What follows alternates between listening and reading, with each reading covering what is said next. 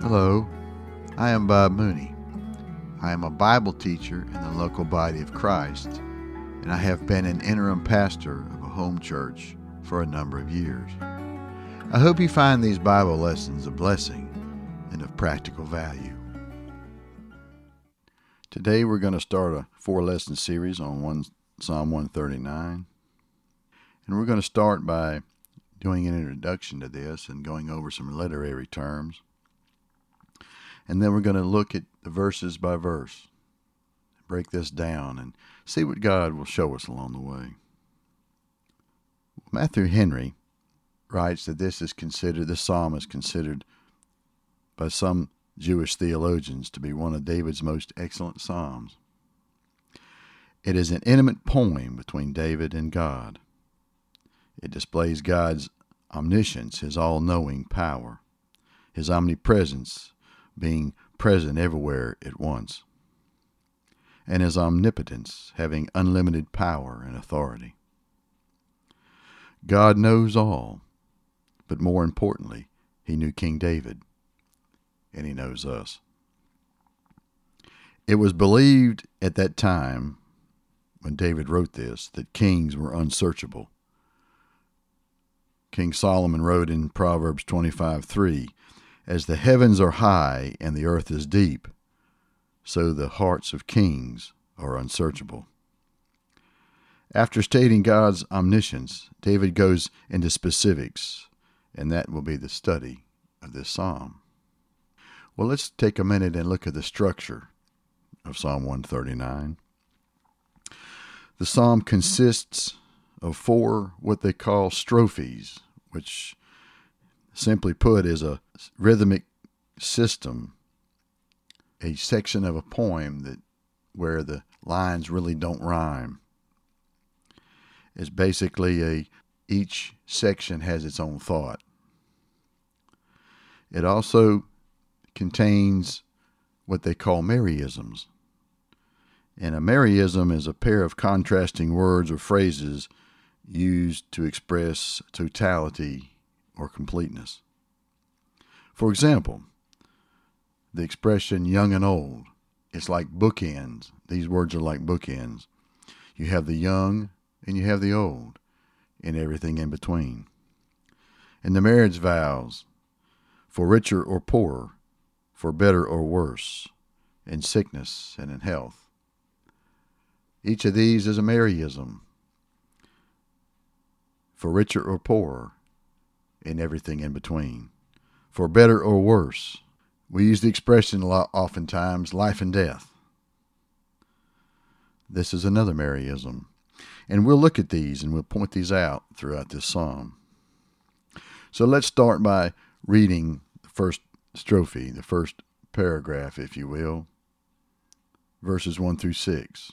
And keep in mind there are four strophes each of them consisting of six verses. In each lesson we'll do, we'll look at each strophe. Psalm 139, verses 1 through 6. For the director of music, of David, a psalm. You have searched me, Lord, and you know me. You know when I sit and when I rise. You perceive my thoughts from afar. You discern my going out and my lying down. You are familiar with all my ways. Before a word is on my tongue, you, Lord, know it completely. You hem me in, behind, and before, and you lay your hand upon me. Such knowledge is too wonderful for me, too lofty for me to attain. Well, let's break this down one verse at a time. Verse 1 for the director of music, of David, a psalm. You have searched me, Lord, and you know me. This is a good example of God's omniscience, his all knowing power. The word searched me, literally in Hebrew, means to penetrate, to examine intimately. And then he goes on to say, Lord, and you know me. That word know is to discern, to know, to look well into, to perceive. And most importantly, to have understanding. If we break down the word intimacy, it's into me see.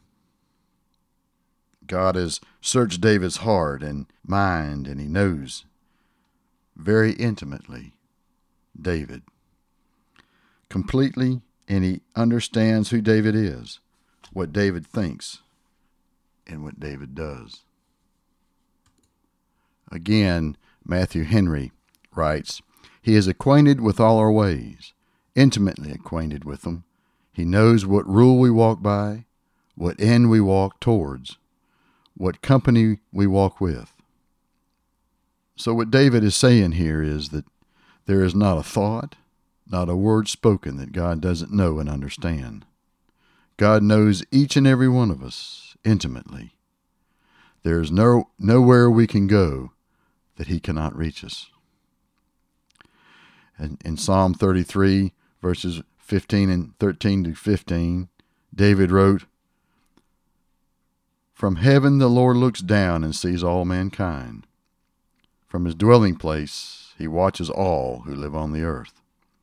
He who formed the hearts of all, who considers everything they do. And again in Psalm 17:3, though you probe my heart, though you examine me at night and test me, you will find that I have planned no evil. My mouth has not transgressed. So again, in verse 1, we see that God knows us intimately. Verse 2 You know when I sit and when I rise. You perceive my thoughts from afar. This is the first merism we'll look at. You know when I sit and when I rise, and everything in between.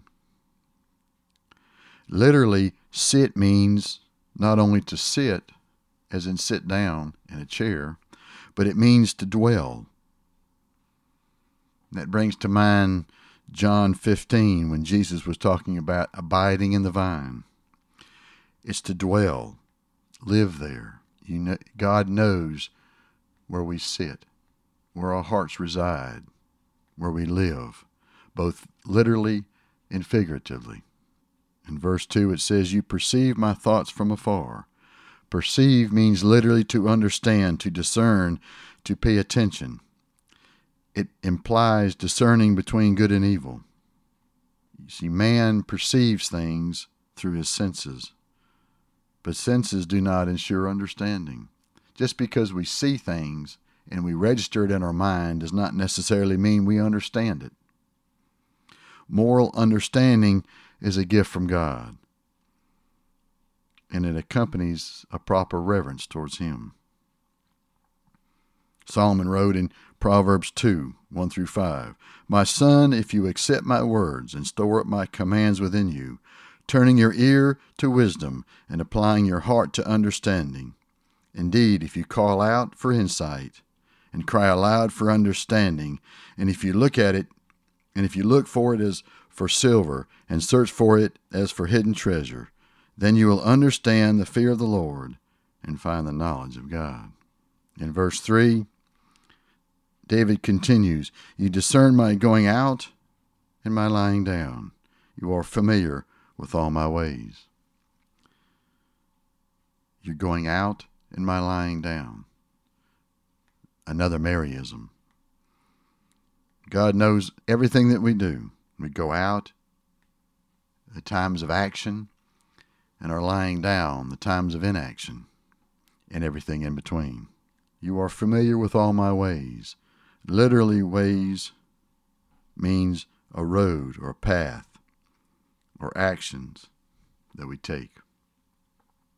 God knows all our actions, all the paths we take in life. He knows everything about us from our times of action to our times of inaction.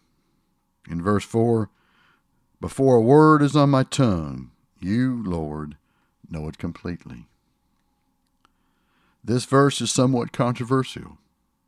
Some com- commentators believe that it's not literal, that God does not know all that we say before we say it. That's an interesting point. The preacher's commentary puts it this way If no thought escapes him, as we saw in verse 2, then certainly no word, word escapes him either. All of our communication is monitored by him. And he can and he clearly knows us better than we know ourselves. I cannot help but speculate on my own thoughts and words if if my thoughts and words would change if I really believed this and re- was really conscious of it. And I do. I do believe that God knows everything that we say before we say it. Oftentimes, I wish I would remember that before I open my mouth. Even if you don't understand or don't believe that God knows all our thoughts before we say it, it's something to ponder, something for us to think about the next time we say something that we probably shouldn't. And that's probably one of the most difficult things in life to do is to, as James put it, to tame the tongue. In verse 5, you hem me in behind and before, and you lay your hand upon me. Here again is another merism. You hem me in, behind, and before, and everything in between. God not only leads us by going before us, but he also protects us, protects our back while he guides us. We'll end this strophe in verse 6. Such knowledge is too wonderful for me, too lofty for me to attain. David is overwhelmed by the thoughts of how omniscient God is. Another quote from Matthew Henry Thou hast such a knowledge of me as I have not of myself. Nor can I.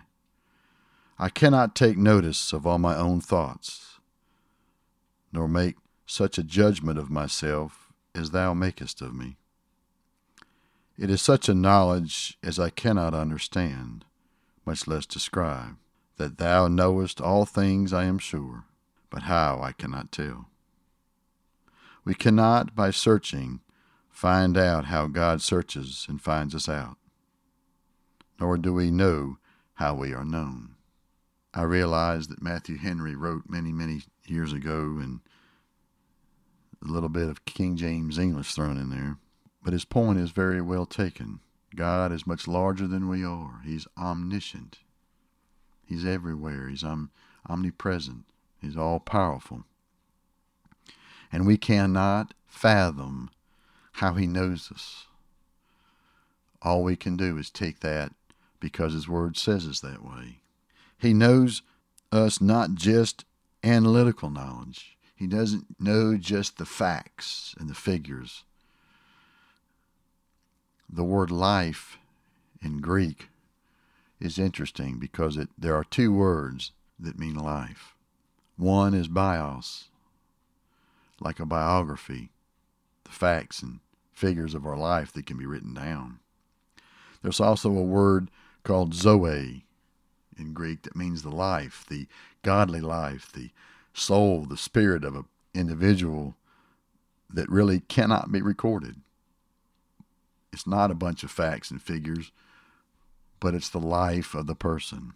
And God not only knows the bios of us, the facts and the figures and the things that can be recorded, he also knows us, our life in Him, and also our life away from Him, what we are, who we are, and what makes us tick. This is a relational knowledge which is only gained from intimacy. Note that He doesn't merely know what we think, He understands what we think. He knows the hidden motives and agendas that stand behind our thought process. He knows what we think about people. He knows our motives as we talk with them and make promises to them. He knows the path we take through the day, each pause, each detour. All of our communication is monitored by Him.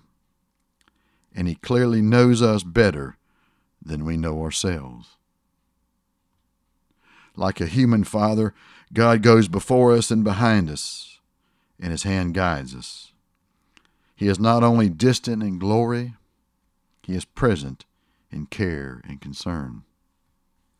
Now, staggered by the overwhelming sense of God is God, David concludes that all of this is too wonderful, too marvelous, it is too high, I cannot attain it. The only way that we can understand even part of this is by his divine revelation. Jeremiah wrote in 17:10, I, the Lord, search the heart and examine the mind, to reward each person according to their conduct, according to what their deeds deserve. While meditating about this psalm over the years, and especially while doing this study, I came to the conclusion that God not only knows what we think, what we say, and what we do, He also knows all our hurts and what makes us think, say, and do the things that we do. He knows the root causes of all our afflictions, our failures, our victories, motives, and the list goes on. Not only, not only does he know them, he understands them. He knows what makes us tick. And by knowing these things, he also knows how to fix us when we're broken. He knows how and where to lead us to that special place in his heart.